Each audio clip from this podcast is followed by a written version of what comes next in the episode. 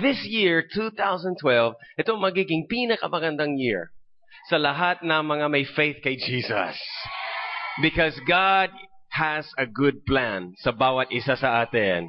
Sabi sa Jeremiah chapter 29 verse 11, ang plano ng Diyos sa atin ay maganda. It's not to harm you, but to prosper you. To give you a hope and a future. Pakisabi sa katabi mo, may future ka. Yan, that's true. May future. May future tayo. And so, sa, sa every year since 2002, ang SFCC ay may, may theme for the year. A theme. And in that theme is para siyang ano eh, isang uh, campaign, isang sigaw ng mga puso natin na this is what God is doing sa buhay ng mga church members. And kasama tayong lahat doon. And so 2002, we started holiness, then we have raising the standard, grow fruitful, be helpful. You know, last year was new beginnings. Praise God for the new beginnings. Ang daming bago sa 2011. Kami nga eh, may bagong anak sa 2011. And I'm sure may bago din sa buhay niyo nung 2011. But the good news, dito sa 2012, may another level na ang ginagawa ng Panginoon. And ito ang linagay ng Diyos sa puso ko last, uh, more than a month ago. The theme for 2012 will be bring in, build up, and branch out. Kuha niyo yung tatlo na yan. Pakisulat dyan sa mga handouts niyo. It starts with a B. All of that. B, B, B. So, madaling matandaan. Na bring in and build up and branch out. So, pwedeng gawa ng uh, hand motions din. You bring in, you build up, and branch out. You know? Parang, ano, bring in, build up. Come on, say it with me. Bring in, build up, branch out. Isa ba? Bring in, build up, branch out. Yun. Uh, sino mag pwedeng mag-compose ng song para dyan? May jingle. Dapat may, may jingle, may logo. So, yan ang ginagawa yan ang gagawin ng Diyos sa 2012. I really believe, ako ay na God is going to bring lots of great things into your life. He's going to bring new things into your life in 2012. He's going to build up some things na kailangan patibain na sa buhay mo. You're going to need to build some things up in you, some strength, some foundation, some, some, some things that are going to become strong and established. Matibay na character. Your family is going to be built up. Your job is, is going to be built up to another level. And then, and then branch out. There's going to be a branching, expansion, increase, you know, multiplication, something. Now, this is for us personally, bawat, bawat individual sa atin, and it's also for your family, and but for the church. For the church. And I'm so passionate about the church. I love the church. I love you because you are the church. And did you know the church is the only thing on the earth that will last forever? Did you believe the only thing on earth that will last forever? Your your cell phone will not be here two years from now. I'm sure. Okay? Your, your clothes will not be around. Your career, your job will not also be forever. You know, even your, your money, your, if you have a house, kung saan ang focus ng buhay mo, kung saan ang mga priorities mo, good for you. But they are only temporary. It will not last forever. Someday, ma, ma, ma fade out yun.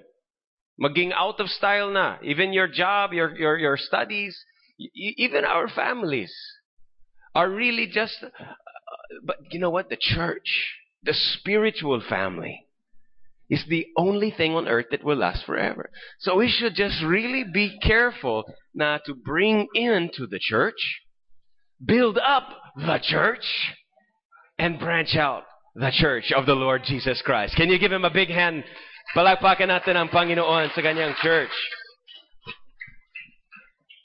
So we need to bring in, anong, anong i-bring in natin sa, anong i-bring in? We need to bring in finances. Money. Bring money to the church. Why? Because the Bible says in Malachi 3, bring into the storehouse of the Lord. The storehouse of the Lord. Bring in the tithes and offerings. So we bring in finances. Oh, totoo yan. Number two, we're gonna bring in skills. You, we're gonna bring in the skills. Okay, balik church sila Ramos and Neri, and, uh, and, and Ramos has been building uh, buildings, church buildings in Manila. Sa isang compound, nagpatayo siya ng uh, tatlong, kasi contractor yan, nag, nag-build siya ng mga church buildings in Manila. He has, through the years, actually siya ang gumawa na ito, many years ago. Siya ang gumawa ng mostly yung construction dito. Si, si, but these are skills that we need to bring to the church. Maybe you have accounting skills. Maybe you have um, you know, people skills, musical skills, cooking skills. We need to bring skills to the house of God. Pero higit sa lahat, anong ibabringin natin sa church? People. Everybody say people. So, you know, doon sa baba, makikita mo yung poster ng core values. Yung pinakamahalaga na values dito sa church. And one of them is souls souls. Jesus said, Anong silbi na you gain the whole world but lose the soul? Ibig sabihin, ang soul ng isang tao, yan ang pina mahalaga sa Diyos. And dahil mahalaga sa Diyos ang people, people matters to God. Dapat people matters to us. People are so valuable sa Diyos dahil dapat maging valuable din sa atin, ang mga tao. And Jesus talked about the souls of people that are lost. Lost souls. Ibig sabihin lost. Well, lost means nawala. Ma, uh, hindi nasa presensya mo, hindi nasa nasa reach mo. And kawawa yung lost people. Kawawa. If you're here, you're found. Good for you. We found you. Jesus found you. You found Jesus and Jesus found you. Masaya. You got saved and, and there's a relationship sa Dios. Buti pa sa'yo. But how about yung mga hindi pa? And the Bible says in 2 Peter chapter 3 verse 9, God is not willing that anyone be lost. Hindi kalooban ng Diyos na may tao na may pupunta sa impyerno. Tandaan mo mga kapatid, listen, impyerno ay hindi para sa tao. Hindi para sa tao ang flames of burning fire. You know, that, that was made, that, the impyerno ay para sa devil. The, the, the hell was not for God's people. Hell is for the devil. But, unfortunate, yung mga sumusunod sa devil, eh saan sila papunta? kung saan siya papunta. Ang devil papunta sa impyerno. True, false? True. Papunta siya sa impyerno. So, kung sino yung sumusunod sa kanya, saan sila makakarating? Sa impyerno.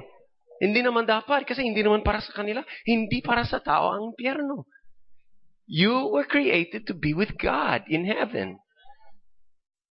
But those people who are lost will not go to heaven. Na para sa kanila sana. Heaven is not a reward, it's a gift. It's a gift. You don't have to qualify. Jesus already qualified for you. You don't have to work hard. Jesus already worked hard for you. Kaya sabi niya, it is finished. Heaven is a gift. Salvation, eternal life is a gift, regalo, kaloob ng Diyos na walang bayad. But you have to be a Christ follower to follow Him there. If you're not a Christ follower, you're a devil follower. Kahit na hindi mo sasabihin na, I'm following the devil. Yeah. Hindi. But if you're not following Christ, you're really not following Christ. You're following the devil. Maybe you're following yung uso. Maybe you're following kung ano yung sikat sa TV. Maybe you're following the career, your, your, your education, you're following the masa. You're following yung nais ng, mo, ng, ng mother mo or father mo. You're following the pleasures of your own uh, lust, habits. Listen, if you're not following Christ, you're not a Christ follower. And in Luke chapter 15, nabanggit ni Jesus na tatlong stories, three short stories about some things that were lost. Tatlong lost coin, a lost sheep, and a lost son. Yung lost coin, isang babae, sa bahay niya nakatago yung sampung uh, coin. At ewan ko kung ginto yan or kung may halaga. Ewan ko kung... But it was not like centavos. You know, this was a coin na talagang may value. Sampung nga ganyan ang inaari ng babae. Isa na wala. Siguro dahil sa gulo ng bahay. Sino sa inyo na may ganyan? Magulo ang bahay na wala na yung kanyang isang coin. And the Bible says, ang ginawa niya is, tinopsy-turvy niya yung kanyang bahay. She picked everything up. She swept the house. She turned on all the lights and, and got the house in order. Naglinis siya ng bahay, every corner of the house, looking for the one coin na nawala. She had to make some changes sa bahay. She had to do some radical change to find that coin. Dahil lost nga yung coin. The sheep that was lost ay isang bahagi ng 100 sheep na inaari or responsible na isang shepherd And 99, ando doon lang, walang problema, safe naman sila. But the one, naligaw. Sabi ng Jesus na, the shepherd left the 99. Umalis siya sa dark, sa danger. He left the 99. Lumabas siya sa kanyang comfort zone at naghanap siya ng isang sheep na nawala. Isa lang. Ang dami naman yung mga... But he cares about the one. He cares about every person. And there was a father, isang ama na dalawa kanyang anak and iniwan niya, uh, yung isang anak nagrebelde, umalis, pumunta sa malayong bansa, doon siya nagwala, namuhay ng kasalanan na, na lifestyle of, of sin and shame, nakakahiya mga ginagawa, hanggang sa na-bankrupt siya. But here's the, here's the point. Ang father, He was waiting and praying and watching. Hindi siya nag-give up ng kanyang hope na babalik at babalik yung kanyang anak. And true enough, nagsisi yung anak niya and bumalik siya. Malayo pa siya, nakita niya. Kasi the father was waiting and watching. Never giving up. And Jesus said, there are lost people, like the coin, like the sheep, like the son, And it will take investment sa side natin para ma-recover, para ma-save ang mga lost things. The lost coin, it took radical change to clean the house, get the house in order. Maybe if you get your house in order, somebody will get saved. Maybe if your family starts uh, living right, acting right, spending right, doing right, somebody ay maliligtas dahil nalinis mo ang, ang lifestyle, ang relationships mo, nalinis na, somebody will be saved. The lost sheep, talagang kailangan ng sacrifice. Hindi nahanap yung, hindi basta kusang bumalik yung sheep. Sheep don't, don't just, yung mga aso talagang kahit malayo sa ibang barangay pumunta yung aso, alam niya na mangu, umuwi. Pero yung sheep, hindi. The more time they are away, the lost more, the more lost they will be.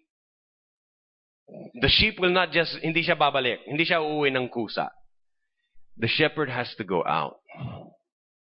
The shepherd has to go to the sheep and find the sheep and look for the sheep and bring the sheep back. Lahat tayo may mga kasama sa bahay, mga co-workers, classmates, they will not become Christian ng kusa. You have to go out of your comfort zone.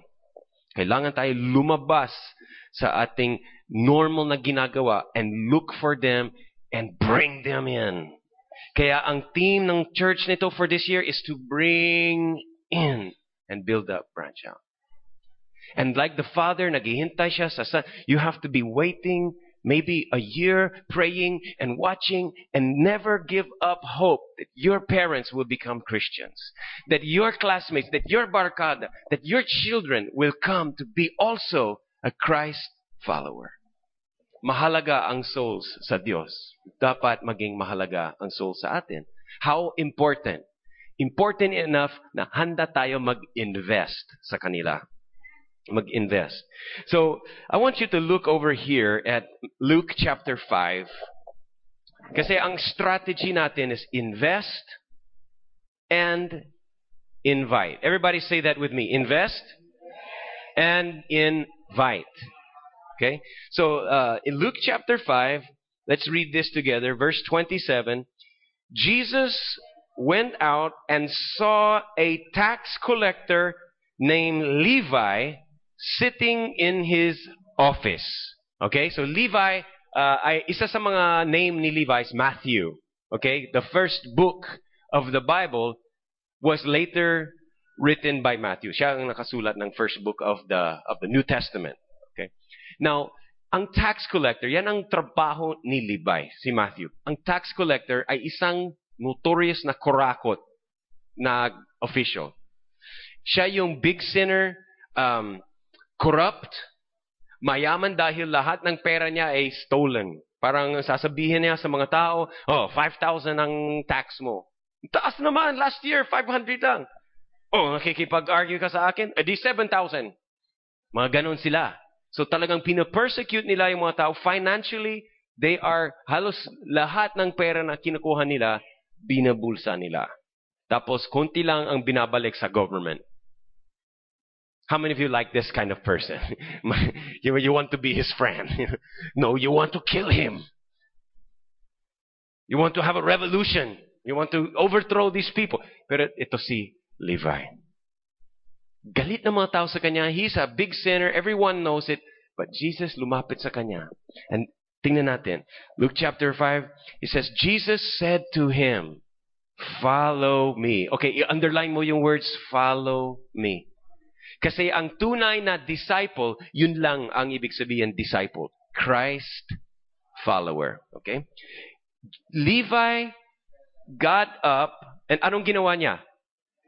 He left everything. Siguro nag-resign siya na effective immediately. you know, on the spot. And he followed Jesus. Then Levi had a big what? Anong ginawa? Anong He had a big feast, fiesta time. Fiesta, party. Okay? He had a big feast. Siya ang nag-budget, siya ang nag naghanda, siguro siya, siya din ang luto, gastos lahat sa kanya. He had a big feast in his, saan naganap? Sa bahay nino? Ni Levi. For, para kanino ang feast? Sinong guest of honor? Sinong VIP guest sa araw na yan? Saan ba sila? Sa bahay ni Levi. Anong occasion? A big party, a big feast. Okay, may handa. And among the guests was a, how big?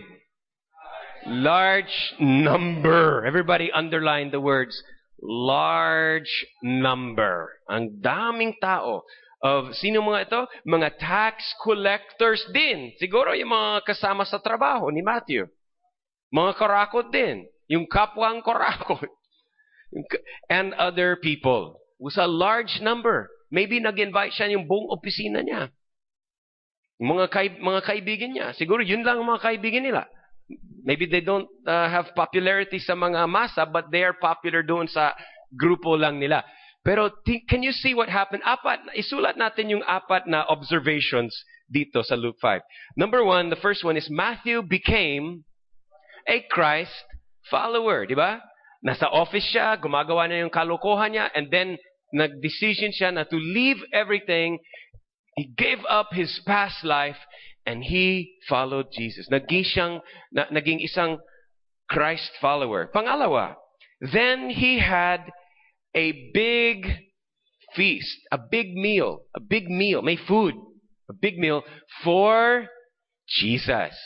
Para kay Jesus. So, a party for Jesus. And then number three is he invited his friends to the meal. Nag-invite siya ng mga tax collectors and other people. Konti lang? No. Nag-invite siya ng marami. The Bible says a large number. Ako'y naniniwala makakaroon ng large number of guests sa SFCC. Maybe 1,000 members, but 500 guests. A large number of guests. A large number of your friends. Many of your friends. Many of your office mates. Your coworkers, your classmates, your mga pinsan, uncle, tito, tita, so many people. Sino sa inyo malaki ang family niyo? Na kung is, is, bilangan mo lahat. Sino sa inyo, you have a big family. Marami kayo. Okay? Okay, yan, yan, yan. Maganda kakatbang yan. Halos lahat sila munar. You know? Halos lahat sila. Ma, alam mo naman yung, yung big families na taga, taga, taga San Fernando talaga. Mga ganon. And I believe a big number for San. Okay? And then, the, the last one, write this down. He brought his friends and Jesus together. Diba? Hindi naman sila na nag-drop by lang, na accident. No, may party para kay Jesus. Pinasadya ni Matthew na in-invite niya yung mga friends niya so that they will show up at the same time, at the same place, kung saan andudun din si Jesus. Sadya yun.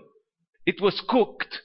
It was a plan ni Matthew na party for Jesus, andun si Jesus, now, how can I bring my friends?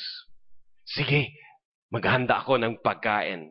Alam mo, mga kaibigan ko, basta free food, papunta sila. Alam ko na, siguro mga Pilipino din, mga kaibigan ni Matthew. Alam niya na darating at darating ng big group, a large number. Mga sa wedding, konti lang mga tao. Sa reception, ang daming tao. So alam na mga, alam ni Matthew ang kiliti ng mga tao. And he brought a large number. And the point was, pinasadya ni Matthew to bring his friends and Jesus to meet each other. To meet each other. Are you following me? Invest. Invest. Investment ni Matthew to. Large number of people. Siya ang naggastos. Malaking investment yun. But Jesus said in Matthew chapter 6, invest for yourself treasures in heaven. Treasures. Pag inisip mo, anong anong pumapasok sa isip mo pag sinabang treasures? Wow. Parang sa Pirates of the Caribbean, mayroong no, ginto, may diamonds, may jewels, rubies, gold chain, treasures? No. Sa totoo lang mga kapatid, ang ginto napaka-cheap sa langit. Ginagawang ano eh, parang sand and gravel. Buhangin lang kasi ginagawang yung kalsada sa heaven is gold. So, ang gamit sa pagkagawa ng mga kalsada sa heaven, ginto. So if you're in heaven and you want some gold bars, Just go to any, dyan lang sa daan. And you can have all the gold you want. Listen, hindi mahalaga sa langit. Sa economy ng heaven, hindi mahalaga ang ginto, ang pera, ang piso, ang dollar, dinar, British pound, Hong Kong dollar. Hindi ganun kahalaga yun. Ang education, ang diploma, degree, master's, PhD, hindi gaano ka respected or worth something sa heaven. Ang plaque of appreciation, ang world travels, or kung anong mga pinopursue mo sa buhay mo, tandaan mo, sa heaven, hindi naman siya worth something. Anong worth something sa heaven?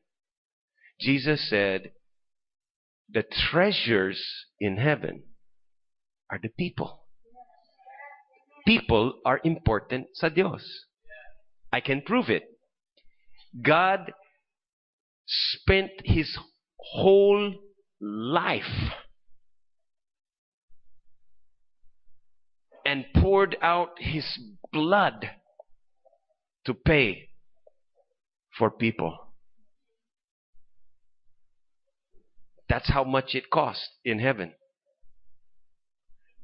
And that people is you and your family, mga kaibigan mo, kapitbahay mo.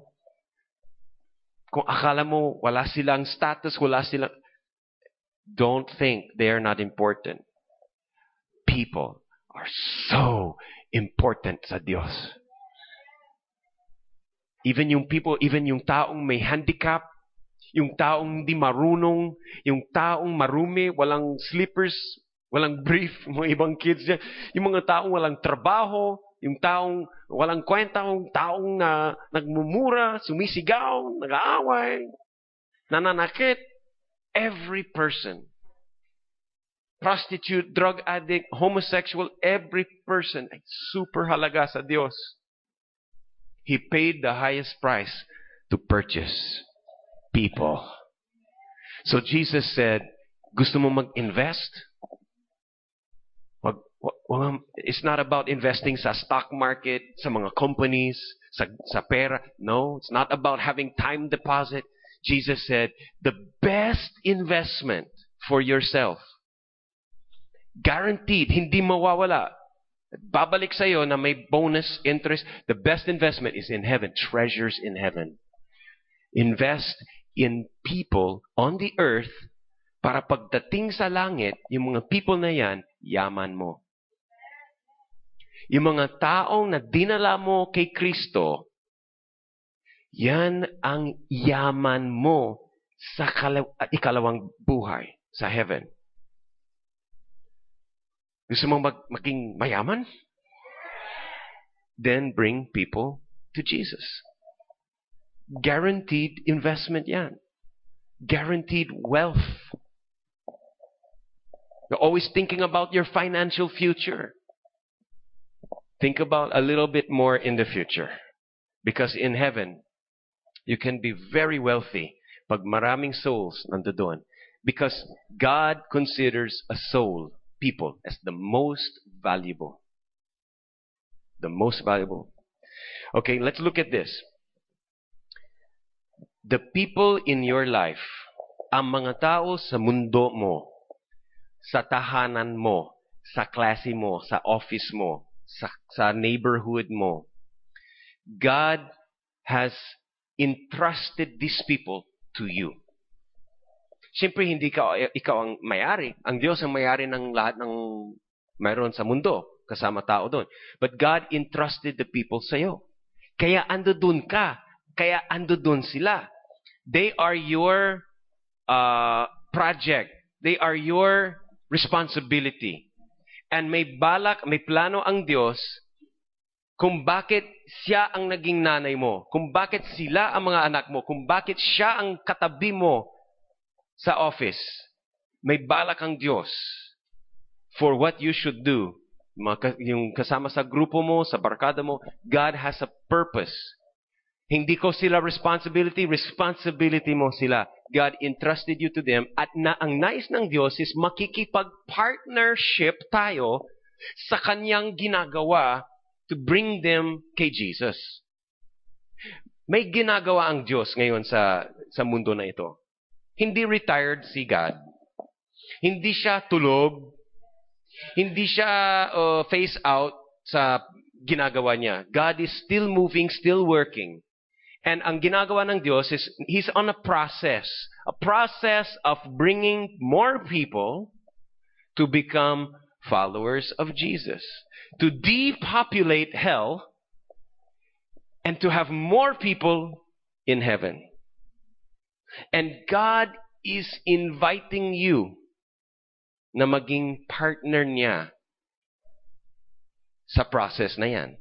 Siya ay nasa langit, siya ang nagbabago ng puso ng mga tao, pero kailangan siya ng partner. A partner on the earth. A partner na parang tagaloob ng office na yan, tagaloob ng, ng family group na yan, and ikaw yun. Ikaw yung partner. God has called you. Kaya in Matthew chapter 28 verse 19, ang sabi ni Jesus is, Go into all of your world and make people disciples. Make them Christ followers. Gawin mo silang followers of Jesus. And teach them and baptize them. Ang ibig ng sabihin ni Jesus, bring people to me. Bring them in. Hindi ito trabaho ng pastor, hindi ito trabaho ng mga religious leaders. This is the job of every person. Hindi ito, ang yung religion, nagsaserve naman ako sa church. Hindi. This is a life mission. Your calling, yung purpose mo sa buhay is to partner with Jesus to bring the wealthiest, most important thing to heaven. People. So invest in those relationships so that you can earn the right to invite. Sa Tagalog, karapatan na mag-invite, na mayayain ng mga tao. We have to have a right. You know, if you just go to someone na hindi mo kilala or nakikita mo lang pero hindi hindi ka close mo, hindi ka trusted sa kanila, sabi mo, "Hey, gusto mo na mag-church ka sa Sunday?" Uh, uh, excuse me. Alis sila sa'yo, di ba? Kasi anong karapatan mo na mag-invite sa kanila? Sino ka? Di ba? Parang ganoon. E minsan natatakot tayo sa ganyan.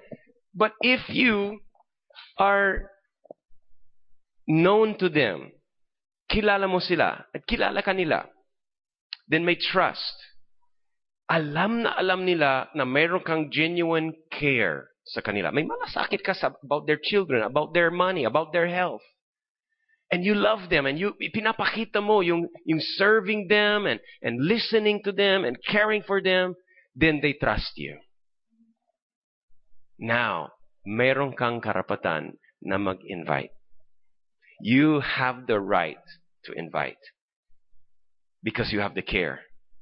You have the care. And question is, do you have the courage It takes care and courage. Yung courage to, to risk your relationship sa kanila. Mayroong, mayroong risk na you invite them to meet Jesus. But it's so important sa Dios that we bring people. Look at this. In Luke chapter 14, Luke chapter 14, verse 23. Let's read this together. the master told his servant, Go out to the roads and country lanes and make them come in so that my house will be full. Listen. Sabi ni Jesus, you go out. Go out to the roads kung saan dumadaan yung mga tao and make them Ang urgent doon, make them. Ibig sabihin, do whatever it takes. Kung ikaw ang manager, then you make your employees attend. Gawin mong mandatory. Walang attendance, walang sahod.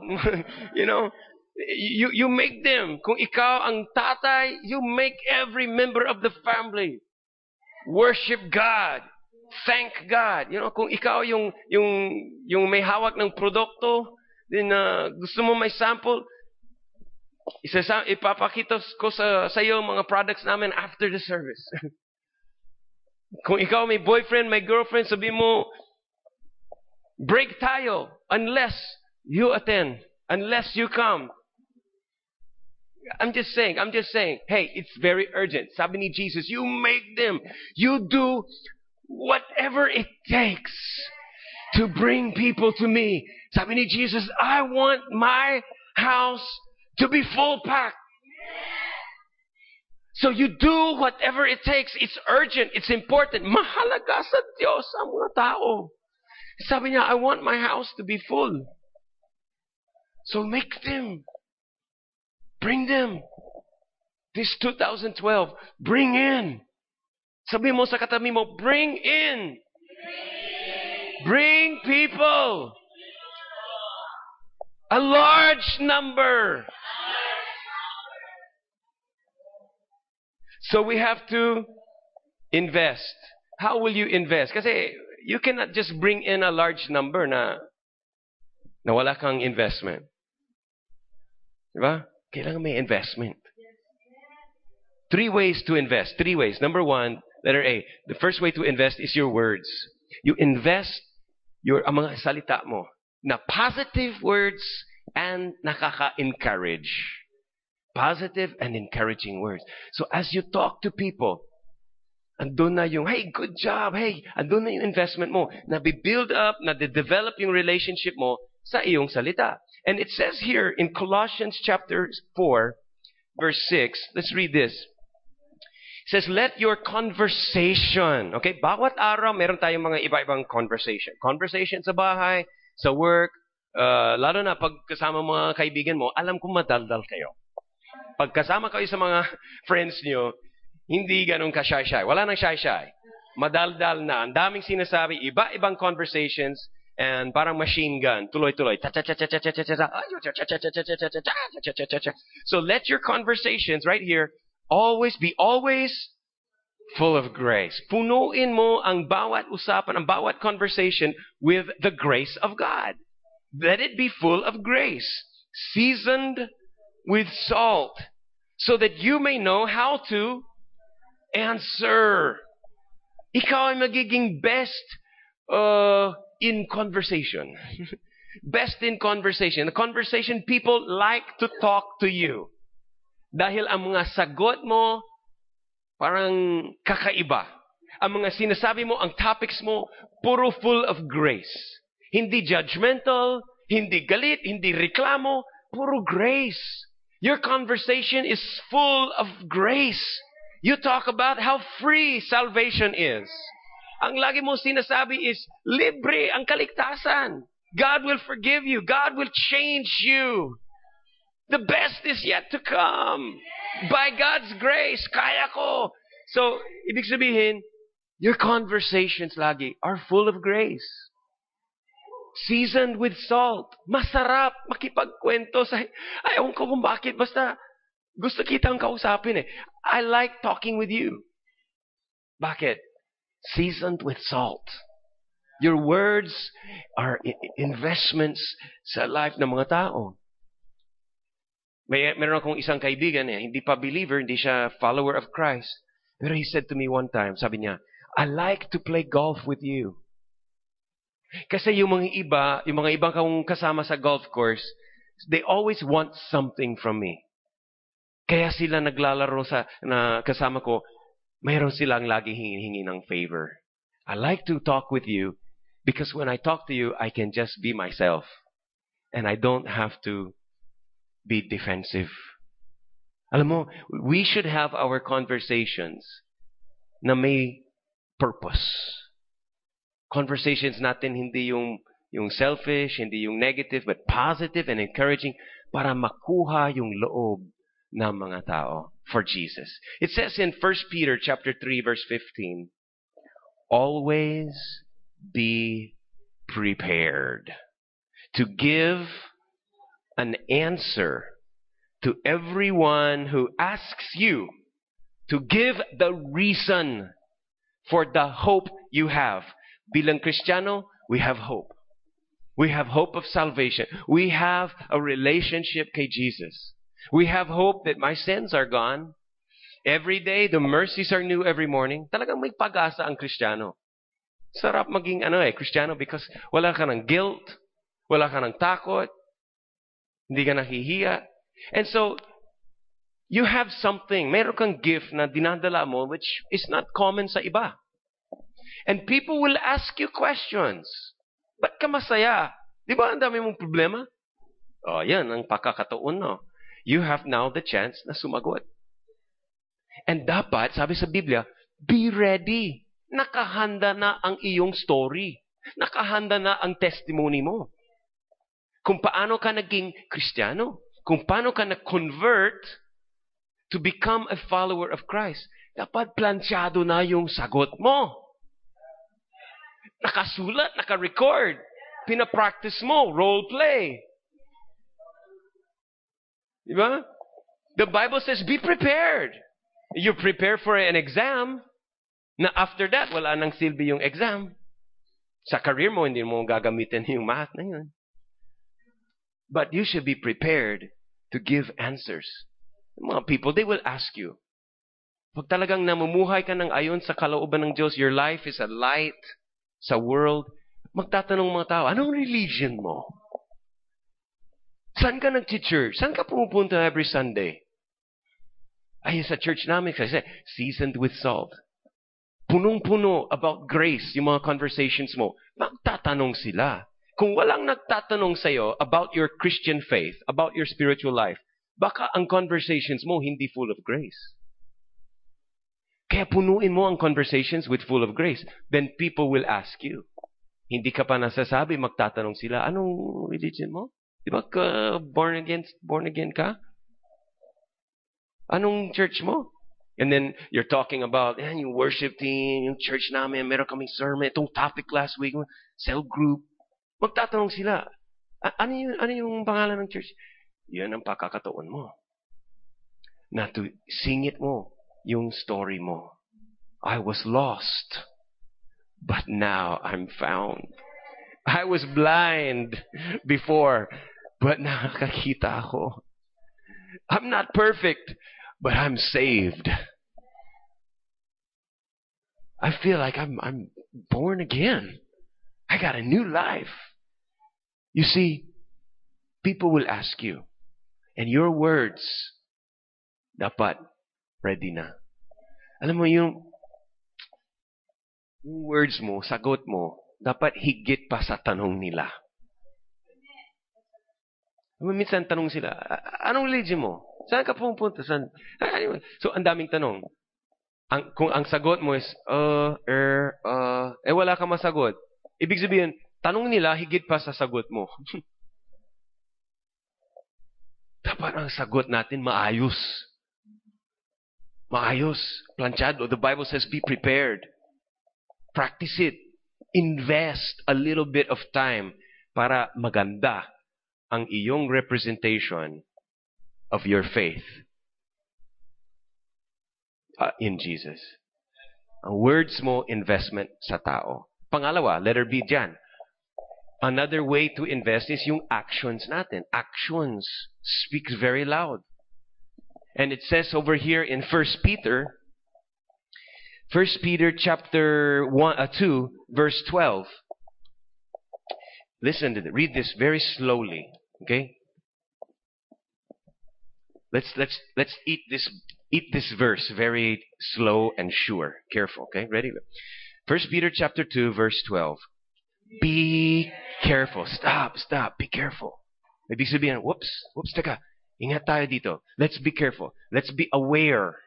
Okay? Be careful to live properly. Lifestyle mo ang usapan dito. Yung daily lifestyle mo, are you living properly? Okay? Be careful to live properly among your unbelieving neighbors. Sino sa atin may mga kapitbahay na hindi pa Christ follower? Mga tao sa bahay who's not yet following Jesus. Sa classroom, sa office. The Bible says, be careful, masdan mo ang lifestyle mo. Be careful how you live. Make sure you're living properly. Na talagang may ilaw ang ilaw mo. May maalat ang asin mo. Ibig sabihin, yung influence mo, yung lifestyle mo, conversations, everything is proper. And it says here, even if, listen, even if they, are you with me? Even if they what? Accuse you of doing wrong. Alam mo, madalas, they will accuse you. Lalo na pag alam nila kristyano ka, nako, sasabihin nila sa'yo, ganyan ba ang kristyano? Ganyan ba ang tinuturo nila sa'yo na sa church nyo? Talagang naghihintay sila. Alam nila kristyano ka, naghihintay sila na unang mistake mo, talagang tsak, tsak, tsak, tsak, tsak, ganyan ka. Kita mo. Because higher ang expectation nila sa mga Christ followers. Did you ever hear people say, you call yourself Did you ever hear them they say, you call yourself a Christian? No. Hindi, sasabihin ba nila na, you called yourself Roman Catholic, tapos ganyan ka? You called yourself a, a Buddhist, a Muslim, tapos ganyan ka? Hindi. Laging puro Christian. You call yourself a Christian, tapos ganyan. So they will accuse you. Naghihintay sila na mistakes mo talagang doon ang focus nila. Kaya sabi sa Biblia, be careful. Be careful how you live sa harapan ng mga tao. And it says here, look, but even if, even if they accuse you of doing wrong, they will see your honorable behavior. Hindi sabi niya perfect ang behavior mo. Hindi naman tayo perfect, but they will see honorable. Remember, honor means what you value. They will see, mahalaga talaga sa iyo ang iyong panampalataya sa, sa Diyos. They will see your honorable behavior. And then, anong gagawin nila? they also will give honor to God. And yun ang mission statement ng church, to honor God and deliver His benefits. So sa buhay natin, sa actions natin, we can invest in the eternal salvation ng mga tao. It says in Matthew 5:16, "Let your good deeds shine out for all to see, so that everyone will praise your heavenly Father." And letter C, letter C is prayer. The way you invest sa tao is through praying for them. Okay? You pray for them. Minsan, pwede mong sabihin sa kanila, Did you know I'm praying for you? O pwede ka magtanong, okay lang ba na, Would you like me to pray for you? Alanganan, alanganan mo, sasabihin nila, Wag, wag! Ayoko! Most of the time, 99%, they will say, oh, sige, thank you. So, pwede mong ipaparinig sa kanila, you know, I'm praying for you. I'll pray for you. God bless you. I'll pray for you.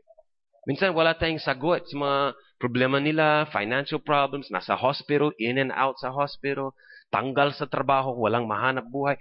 Hey, I'll be praying for you. Investment yan. Because alam nila na may malasakit ka sa personal life nila. You care about them. I'll pray for you. And then follow up mo after one week, two weeks. Hey, I've been praying for you. Kumusta na si junior mo?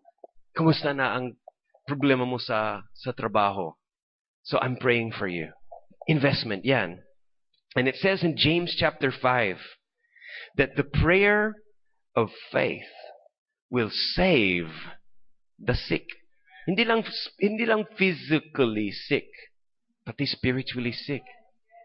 The prayer of faith will save the sick, and the Lord will raise them up. And anyone who has committed sins will be forgiven. Praise God. That's a promise. Your prayer. Because of your prayer, there's two things that will happen. You will love them more when you pray. Prayer not only changes the other person, prayer changes you. When you pray for someone, it creates yung pag-ibig sa puso mo for that person. And then, yung prayer mo rin, not, hindi lang ikaw, pati siya, it makes impact. Ang kamay ng Diyos ay kumikilos ayon sa prayers natin. Wala tayong prayer, Parang ang Diyos, nice niya kumilos sa buhay nila pero wala namang partner sa earth. God needs a partner on the earth. So his hands are tied. He cannot move in their life because walang nagpo-pray sa kanya. But when you pray, the hand of God moves. And ang nangyayari is kasi mga tao kung bakit sila ay hindi responsive, kung bakit hindi sila sumusunod kay Jesus, because mayroong ano eh, nakatakip sa kanilang spiritual na mata merong tinatawag na blinders. Kaya nagiging spiritually na bulag. They think they can see. Akala nila, eh, they can see. Eh, alam ko na yan. Kung ano yung mga yabang or what. And they don't see, hindi nila nakikita yung need nila for salvation. Uh, ligtas na ako. I think. Yeah. Basta, basta. Kailangan ko trabaho. Yan, trabaho.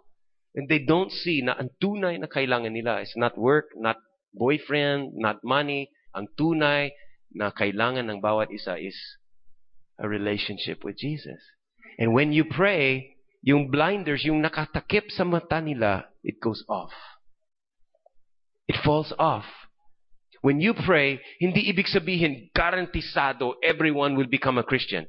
But when you pray, the blinders go off of their eyes. At least they can see the truth. When you pray, your friends see the truth. Are you following that? So it's an investment.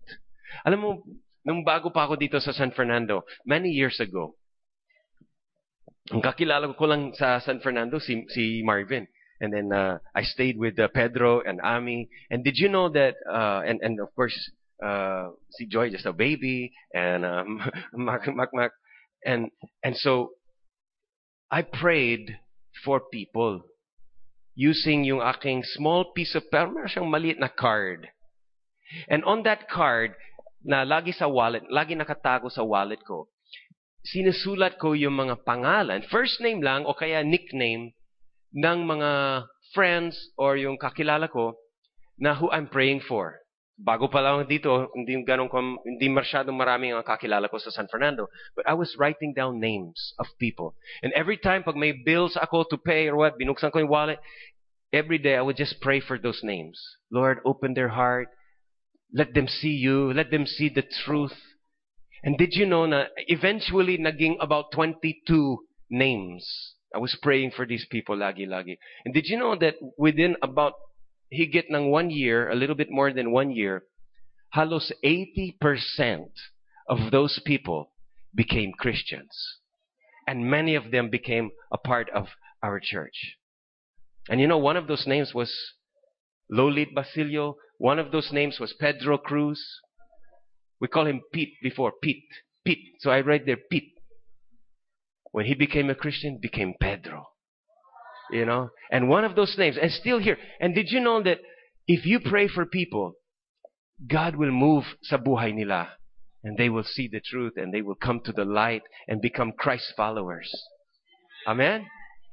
So are you ready to invest? How do you invest? Three ways. Invest your words. Invest your actions. And invest your prayers. Okay? And then when you invest, mayroon ka ng karapatan na mag-invite. You can now bring the people to find out about the good news and the grace of Jesus. Where will you invite them? Where can you invite people? Because we want to invite people sa isang lugar, sa isang environment na kung saan andun din si Jesus. E di ba yun ang ginawa ni Levi? In-invite niya si Jesus, kaya pumunta si Jesus, may free food din. So party, and Jesus, party ito para sa iyo. Kailangan andun ka, ikaw ang para sa iyo to. So andun si Jesus, and then sinadya ni Matthew, nag-invite niya ang kanyang office mates.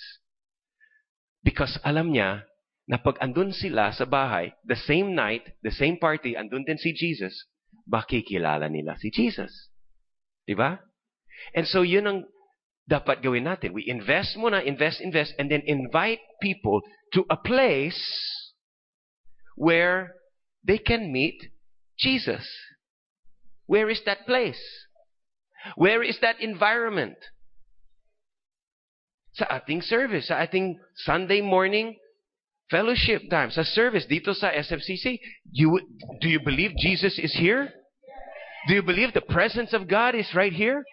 Pagpasok nila, they have the, the Word of God, they have the, the, the, the environment na friendly and quality. Pakisulat doon, you invite people to a place that is quality and friendly. Everybody say quality, quality. and friendly. Sabi mo, qualitax. Yeah, qualitax. Friendly. So when you say quality and friendly, kaya nag invest ang church. And we have so many volunteers. You guys who volunteer, you come early, uh, serving sa iba-ibang ministries. And the church of SFCC is doing that para maging quality ang environment. Para maging quality yung atmosphere. And friendly. Friendly, para hindi matatakot ang mga friends na dinadala mo dito. Alam mo yung quality ng church, it's not for me. Hindi para sa benefit ko. Kasi gusto ko yung, yung masarap na food, malinis ang CR, um, malamig ang hall. Alam mo, kung para sa atin ito, we'll just go to a hotel. This is not for us. This is for the people you bring. Para ma-at ease sila, ma-comfortable, hindi sila man maninibago, hindi sila ma-OP. So bring people to a place where they meet Jesus. Sa service, bring them to a cell group. You bring them to, to maybe the praise and prayer every Tuesday. Sa baba, we have a great environment. May mga lights and there's a big TV there and we pray and it's exciting. After the prayers, we have a dinner together. So, ang ganda ng atmosphere and Jesus always shows up. Perfect attendance si Jesus sa SFCC. And you know, the presence of God is here. They will worship. They will hear the word of God. Don't you think, pag dinala mo ang friend mo, don't you think na somehow makaka-relate din sila sa topic? Don't you think na it's possible na pag sa dulo ng topic, ng sermon, na magbibigay din ako ng challenge? Does anyone here want to receive Jesus Christ? Sumunod ka sa prayer na ito and invite Jesus into your heart. Do you think it's possible that your friend, sa puso, sa isip niya, susundin niya yung prayer na yan? At papasokin niya si Jesus sa puso niya? And that will not happen kung hindi mo siya in-invite. That will not happen sa bahay niya, nanonood ng TV. You have to invite him. And he will meet Jesus. And he can become saved. You see that? So we have everything, we do everything para ma-bring together ang friends natin and Jesus. Sino sa inyo naranasan na maghanda ka sa birthday mo? Did you, di ba sa mga birthday minsan, nag, nagli-leave pa. Sa araw ng birthday, hindi ka pumapasok. Bakit? Bising-busy ka. Naghahanda, nagluluto, morning, maaga pa lang, naglilinis ng CR para mabango, uh, nag, nag, nagpapolish ng shoes mo, di ba? And you make everything perfect, di ba? Ang gusto mo is maraming food. Anong feeling mo pag naubusan ka sa food? Kakahiya, di ba? Naghanda ka sa birthday mo, tapos walang pagkain. So, I mean, even a week before, iniisip mo, yung handa, anong iluluto mo? Anong iluluto ko? Do I have the budget? Mag-ipon ako? Hiram ako? Sapat ba yung mga dishes ko? Okay? Ay, wala po. Ay, pala. Drinks pala, drinks. Okay, so bumili ka ng drinks. Ay, nako, cups. Many cups? Spoons. Bilangan natin yung mga spoons. Make sure sapat yung mga forks. May tissue ba? Oh, walang tissue. Kailangan natin ng tissue. So, bawat details, inaayos mo. Yung food just right. Okay? You want the, the, the CR is clean. nag invite ka ng gusto. Yung mga friends mo, gustong-gusto mo sila pumunta sa bahay to celebrate with you. Na, nakaka-relate ba kayo?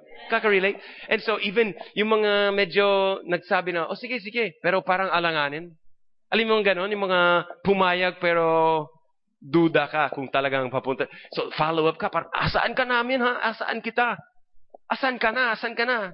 Parang chine-check mo kung nakaalis na sila sa bahay. Malapit na mag-birthday. And then, lalabas ka pa, maghihintay ka sa kanto para ma, ma, maturuan mo sila kung saan ang house mo. And you know, you will always think and prepare and plan everything para just right, just perfect. Dahil nais mo yung karanasan nila sa birthday party mo ay masaya, comfortable. Tinatanggal nila yung slippers sa door, and then sasabihin mo, no, no, no, don't take your shoes off. Pasok ka lang. Pasok. You want them to be comfortable. Ayaw mo na mahihiya sila. Pasok ka, kain na, okay lang, kain. Nahiya ako. Hindi, hindi, wag. Talagang ayaw mo na mahihiya sila, di ba? And you want them ma-enjoy. Kung may mga anak sila, you want the children to have fun. Dali mo yung mga anak mo. Kung ano yung alibi nila, kung bakit hindi sila pwedeng pumunta, iisipin mo rin ang solution dun sa problema nila. Walang mababantay sa bahay. Punta ka. Basta, di ba? And ganon din sa church. Ganon din ang kultura sa SFCC. We want people to come. We want them to enjoy. We want the children, the children to have fun and they will learn. We want na magustuhan mo yung songs and, and your friends. Di ba, pag in-invite mo yung friends mo, sasabihin mo, ang ganda ng music, punta ka. And ayaw mo mapasok sila after the, after the songs is finished. Di ba? Ang gusto mo, maranasan nila yung presensya ng Diyos. Ang gusto mo, hindi sila hihiya. Matutuwa pag nakakita sila ng kakilala nila, mga kapwang members sa church. Matutuwa ka kasi hindi lang ikaw. Nakikilala din nila yung may ibang member. At maraming nakikipagkaibigan sa dinala mong guest. Di ba? Gusto mo yan? Yung dinala mong guest, hindi, hindi ka napapahiya kasi lahat ng mga members sa church friendly sa kanya. Di ba matutuwa ka? So, ito ang sinasabi ko. We want to bring people to a place, an experience, na kung saan walang sagabal sa kanilang pagkakilala kay Jesus. And that is what our mission is for 2012. Bring in, bring in a large number. Now, only God can change the hearts. Diyos lang makakapag-open ng puso ng isang tao Diyos lang makakapagbago ng buhay ng isang tao. But there are three things you can do. Very practical na ito. Three things you can do to invite na mas effective. Mas effective ang invitations mo. The first one is be filled continually. Be filled with the Holy Spirit. Sabi sa Ephesians, be filled with the Spirit. Always be filled um, kailangan natin ng power ng Diyos. Sabi sa Acts chapter 1 verse 8, when the Holy Spirit comes on you, you will receive power and you'll be my witnesses. When the Holy Spirit comes on you, may purpose yan. It's not to make you feel good, not to give you blessings, the number one purpose of the Holy Spirit is para maging effective ka sa pagiging witness for Jesus. Para effective. Pag ang Holy Spirit nasa iyo, puspus ka sa Holy Spirit, kakaiba ka sa school. Kakaiba ang, ang anointing sa work. You're full of the Spirit. When you invite people, it will be the right words, the right timing, yung approach mo, eksakto. Na yung mga hindi mo alam, pero alam ng Diyos. Hindi natin alam kung paano, ano, anong sasabihin. Gusto, siya, gusto ko siyang invite sa church, pero hindi ko alam kung timing na ba o kung anong sasabihin, kung anong approach. Pero the Holy Spirit knows. So, makakaroon ka ng power when the Holy Spirit is on you. And you will have the courage na mag-invite, the right timing, yung right words, the right way, how to say it, how to invite. Andun na galing sa Holy Spirit yan. Not by might, not by power, but by my Spirit, says the Lord. So be filled with the Holy Spirit continually. Pangalawa, endorse unashamedly. Unashamed. Sabihin mo, unashamed. Alam mo yung ibig sabihin ni endorse? Yan yung parang pino-promote or yung gano'n. Alam mo yung mga ginagawa ng promo girls sa grocery? Di ba may promo girl doon? Sino sa inyo naging promo girl dati? Aminin. Come on. yung mga promo girls, di ba? Nakatayo sila doon sa katabi. Hindi sa mismong, pero malapit doon sa product nila. Kung sabon, o o face products, yung pang paputi or some kind of uh, foods, di ba? Minsan nagbibigay ng free samples, nakabihis sila ng uniform ng company. Di ba? Mayroon silang t-shirt na na kung ano yung product nila. Minsan hawak nila yung mga flyers, yung mga handouts para sa information, more information about the products. They're endorsing the product. Nag endorse sila. And pag may magtatanong, sasabihin nila lahat ng magandang features sa kanilang product. Di ba? Kahit na hindi nagtanong, talagang tatawag sila sa, Sir, sir, good morning, sir, good morning, ma'am. Gusto niyo i-try itong soap? Uh, sasabihin nila yung mga special offers, buy one, take one, free sample, free taste. Kung pagkain, wag lang free taste kung sabon. Pero alam mo, yung mga promo girls, they're endorsing the products. Diba? And we need to endorse our faith in Jesus. Endorse the atmosphere of the Lord. endorse the church. Unashamed. Alam mo, kaya minsan, hindi pumunta yung mga kakilala mo? Because instead of endorsing, you criticize and complain. Pagdating sa bahay, chismis about the pastor, chismis about the worship team, chismis about the leaders, negative, negative, negative. Eh, no wonder hindi pumupunta sila dito. No wonder ayaw sumama sa'yo. Kasi yung lumabas sa bibig mo, imbis na endorsement, parang discouragement na. Ba't ako mag-church doon? Mismong ikaw, ayaw mo. Eh kung ayaw mo, bakit ka pumupunta? Pumupunta ka, pero parang ayaw mo. Parang labo. Labo yung endorsement mo. So, we should uh, endorse. Alam mo, endorse. Kahit na ayaw mo na everything, but you are still pro-church. You're pro-Jesus. You're, you know, the Bible says in 2 Corinthians chapter 5, we are Christ's ambassadors. Sabi mo sa katabi mo, Your Excellency. you're an, sabi mo, you're an ambassador. His, Her Excellency, an ambassador. Anong trabaho ng ambassador? Isipin mo, sabi mo, we're Christ ambassadors. Ambassador, ang trabaho ng isang ambassador is to endorse his country. Di ba? Taga-endorse, taga-promote ng, ng tourism sa bansa niya. Kaya doon siya sa ibang bansa para ma-promote. Ang gustong mangyari is maraming papunta sa bansa niya for tourism, for investment. Sasabihin niya, magandang mag-invest sa bansa namin. Maraming opportunities. Hindi siya sa hindi siya sasabihin na puro giyera sa amin. Bagsak ang economy sa amin. Mataas ang unemployment rate sa amin. Hindi niya sasabihin ang mga negative. I-endorse niya. Ang ganda na mag-invest sa amin. Ganda ng tourism. You have many options. Ganito, friendly yung mga people namin. And He will endorse the government. Kaya puro pili. Yung ambassador is appointed by the government because the ambassador will always endorse the government leadership.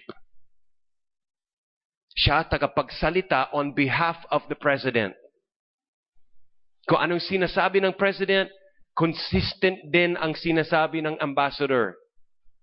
Hindi siya pala kontra, hindi siya uh, parang taga-criticize ng kanyang leaders. We are Christ ambassadors. Mga kapatid, bring in the people to meet Jesus. You have to endorse ng husto. You go to work, you say, alam mo, sa church namin, ang gwapo ng pastor namin. You come to, you come and you see for yourself. He looks better in person. Meron siyang Facebook, pero mas gwapo sa personal. You come na. Just joking. ang gwapo. Gwapo ng anak niya, ganda ng misis niya. You just, you know, you just endorse ng gusto. You say, you know, ang ganda, galing mo mga musicians, and we have a great, every Sunday we look forward to it. The people are friendly. Punta ka sa church namin, the people are so friendly. They will not reject you kahit sino ka, marami kang tattoo, baklat, bading, whatever you are, you will be accepted.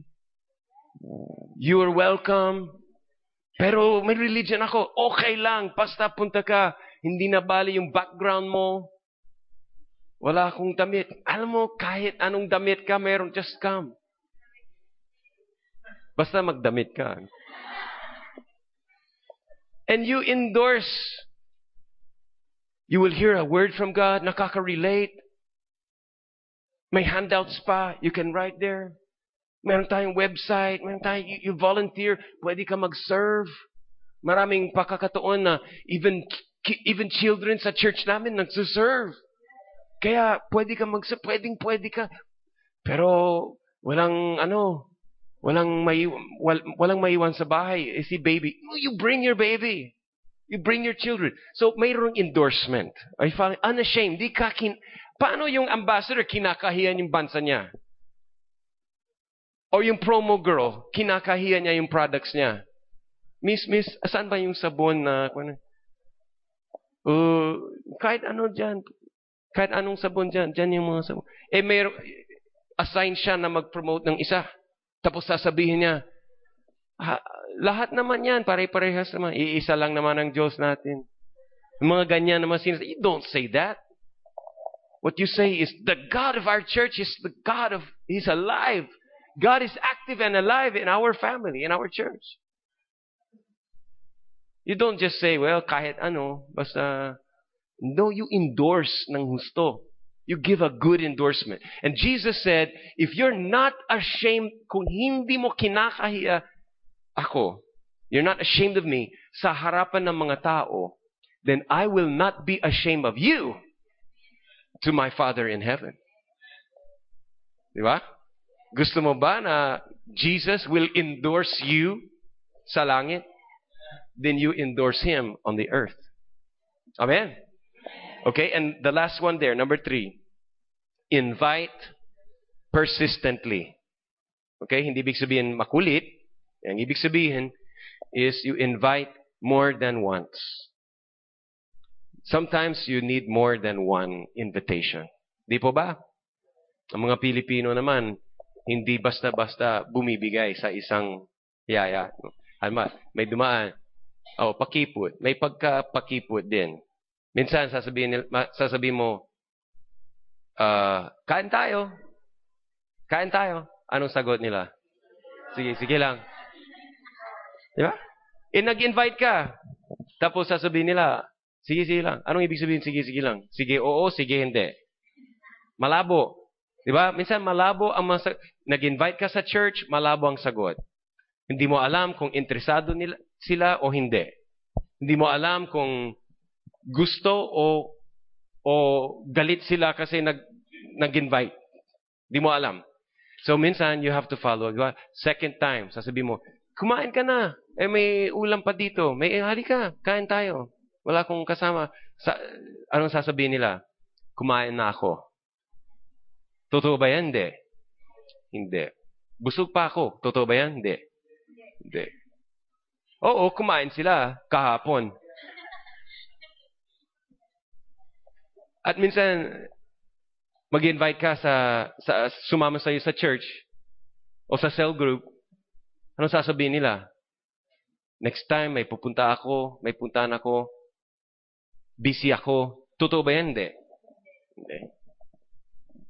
Pagbalik, galing sa church, ando doon pa sila, hindi pa sila nakaalis. Busy ba yun? Nanonood, naglalaba. Kung ano ang ginawa. Minsan, hindi totoo ang mga sagot kasi nag-invite ka, kung ano-anong sinasabi na hindi naman yan ang reason kung bakit ayaw nila pumunta. Gusto ko, pero busy ako. It's not true. So, third time, mag-invite ka talaga sa pagkain. Sige na, sige na. Marami talaga ito. Alam ko, kumain ka pero kain ka ulit. Halika. Kain ka. Ano sasabihin na?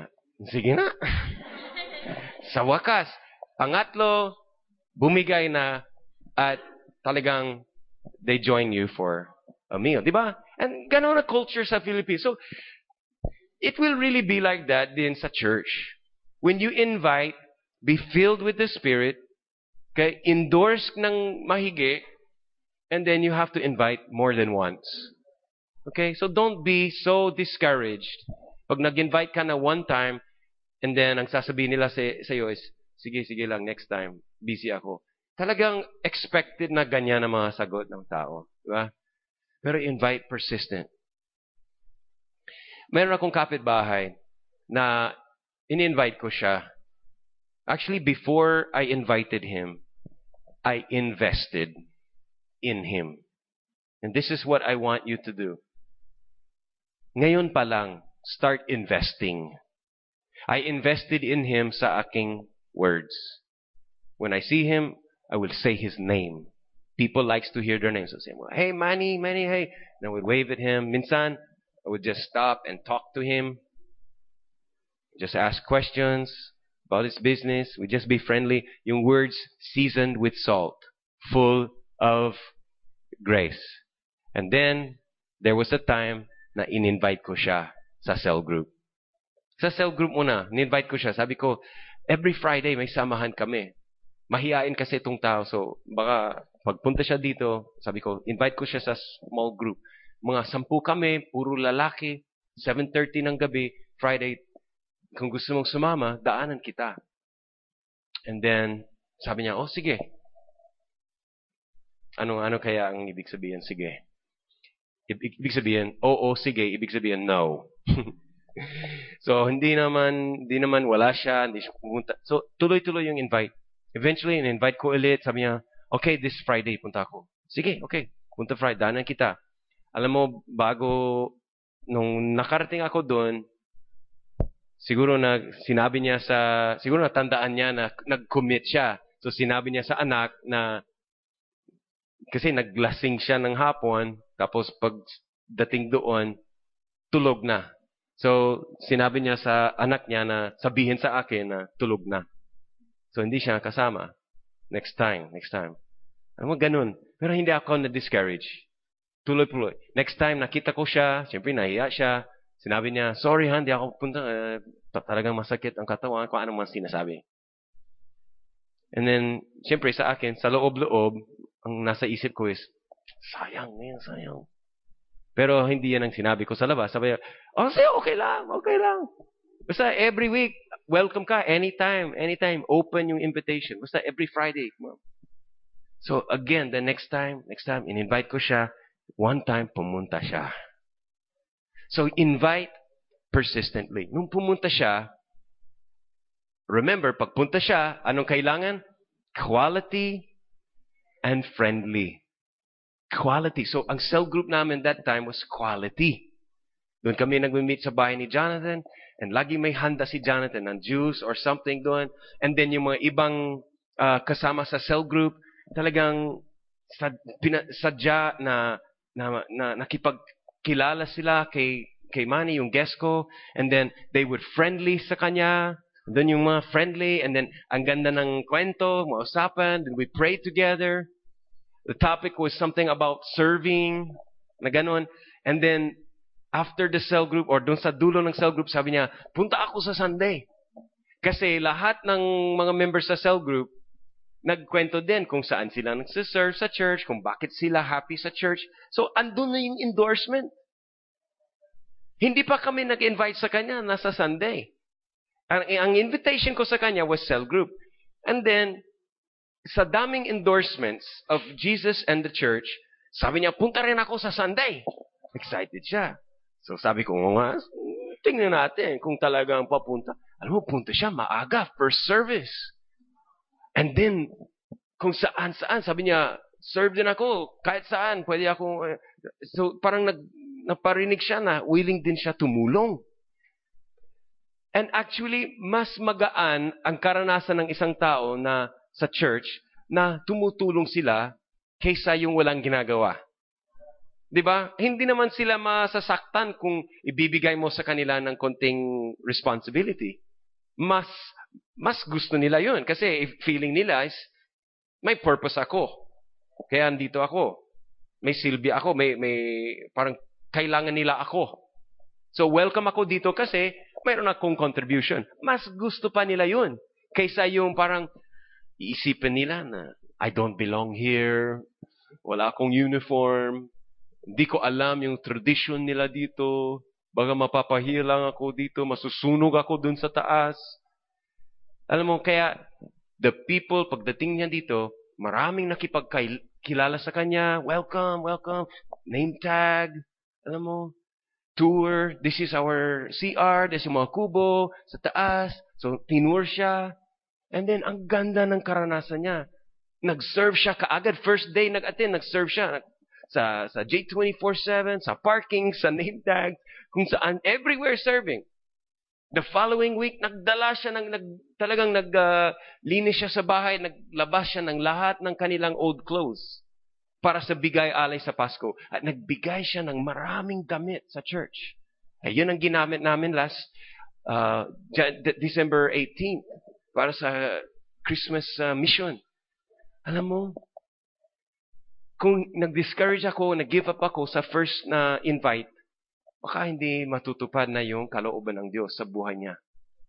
Pero God is so good because we can invite persistently. Mga kapatid, listen. Jesus said, go and be fishers of men. Fisherman is teamwork. So, tulong-tulong tayo. Hindi responsibility ko na ma-bring in ang mga kasama mo sa bahay mo. Di ko responsibility na ma makilala ang lahat ng mga office mates mo, lahat ng kapitbahay mo, and then ako mismo mag-invite sa kanila. Do you think napapunta sila dito dahil ako ang nag-invite? Hindi. They don't know me, they don't trust me. They know you. They trust you. God put them in your life for a purpose. For you to save them. Si Jesus lang ang tagapagligtas, but He partners with us. So somehow, ikaw din ang nagiging tagapagligtas ng ibang tao. Because ikaw ang partner ni Jesus sa process. It's a process to bring people to Jesus. I hope this teaching open your eyes. Sana nakaka-relate ang bawat isa. And I don't care kung, kung youth ka, student ka pa, if you're elderly, if you're middle-aged, single mom, uncle, first time, balik church, first, you know, it doesn't matter kung unemployed ka or super busy ka sa trabaho, whatever you are, whoever you are, para sa ating lahat ito. Maawa naman tayo sa mga lost. So important to Jesus. He wants everyone to be saved. Sabi niya, bring in, bring in. I want my house to be full. This house should be so full, jam-packed, overflowing sa balcony, sa courtyard, the kids. Dapat makinis na ang driveway sa daming sasakyan, pasok-labas, pasok-labas. Dapat bursting na itong building at wala nang ibang choice kundi magpatayo ng panibagong building na 1,500 ang seats. Because Jesus said, I want my house to be full. And the last verse I want to read with you is this one. Psalms chapter 126. Psalms 126 verse 6. Let's read this together. Those who wept. Anong wept? Cry. Iyak. Those who wept as they went out carrying the seed. Ito mga tao, iyak sila, nahihirapan sila. They went out, dala-dala nila ang ano? Ang seed. Sa Biblia, anong ibig sabihin seed? The seed is the Word of God. Dala-dala nila, they're carrying the Word of God. They're carrying the message of the gospel, the good news of grace. Dala-dala nila yung, yung mensahe about Jesus will forgive you. You can go to heaven. Dala-dala nila yung word of God, yung message na. And it says that they were weeping. You know, it's it's true. Minsan, pag ikaw ang Christian sa inyo, sa, sa tahanan, maybe ikaw ang only Christian sa inyo. Maybe in all of your family, ikaw ang unang and only Christian. Maybe at work, lahat sila worldly, nagmumura, dishonest, Maraming temptation sa school. Maybe malayo ka sa fellowship and nakaka-discourage sa sa paligid ng o sa atmosphere. And maybe minsan kung ikaw ay dala ng word of God, ang hirap. Kontrabida ang mundo sa may dala ng Word of God. Maaring na pick on ka. Maybe they embarrass you, papahiya ka. Na, sasabihin nila sa iyo, oh, pastor, banal ka masyado. Maybe they will tease you, they will persecute you. They will say to you things that na hindi, parang gusto mong maisuko na lang. Hindi na ako mag-carry ng Word of God. Dala-dala mo yung Word of God. And it's not so easy, minsan. You're the only Christian around. You're trying your best to, to influence them. Pero himbis na ikaw nag-influence sa kanila, minsan parang sila ang nag-influence sa'yo. And so you're crying, you carry the Word of God. And it's so hard. But look what happened. Those who wept as they went out carrying the seed, read it with me, they will come back singing for joy as they bring in the harvest. Will, bilogin mo yung letters doon. Bring in the harvest. This is our theme for this year. To bring in the harvest. You go out with a seed. Today, I gave you a seed, the Word of God. Kalooban ng Diyos. Plano ng Diyos sa community natin, sa church natin, sa bansa na ito. And you carry that word. You carry that vision. Dala-dala mo yung, yung puso ng Panginoon. And sometimes it's hard. But the Bible promises, pangako ng Diyos na you will come back rejoicing and singing for joy dahil sumama sa iyo ang large number of friends mo. And when sumama sila sa iyo, you will be singing for joy. Imagine mo ngayon, na ikaw, di dito, Sunday morning, nakikinig, kasama mo ang buong pamilya mo. Siguro ilang rows kayo. Tatlong rows kayo. Mga anak mo, kaibigan mo, kapitbahay mo, parents, uncles, dala-dala sila ng Bible.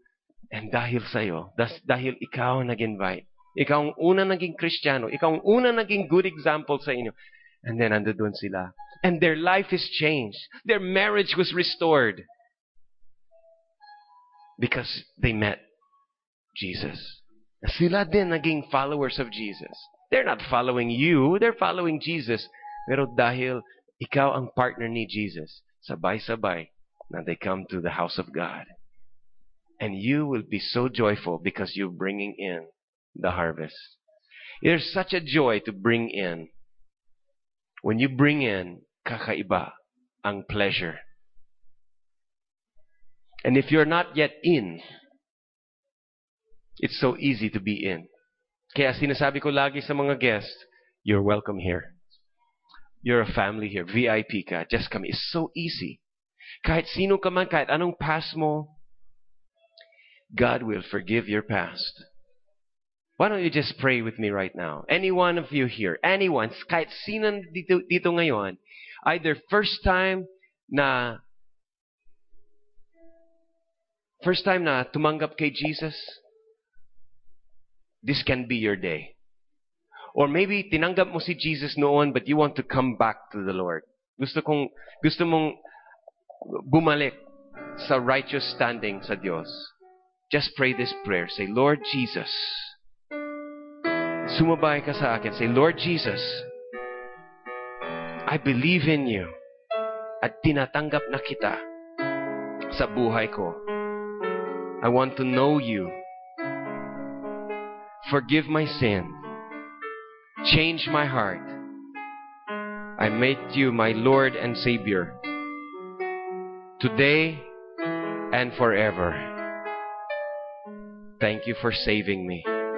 In Jesus' name. At Lord, I just pray sa church ng, ng nito, bawat member, bawat na, nadidito ngayon, na makatch nila yung vision that we are the body of Christ. We don't go to church because we be the church. We are the church. And I pray, Lord, now we will just bring in and build up and branch out this year. Lord, bigyan mo po kami ng faith na mag-invest sa mga people. To, to invest our words, our actions, our prayers. To really be filled with the Spirit all the time. To endorse and say positive things about our faith, about our family. And Lord, to invite persistently hanggang sa maraming maraming souls ay ma-bring in for the harvest and for your glory. In Jesus' name, amen.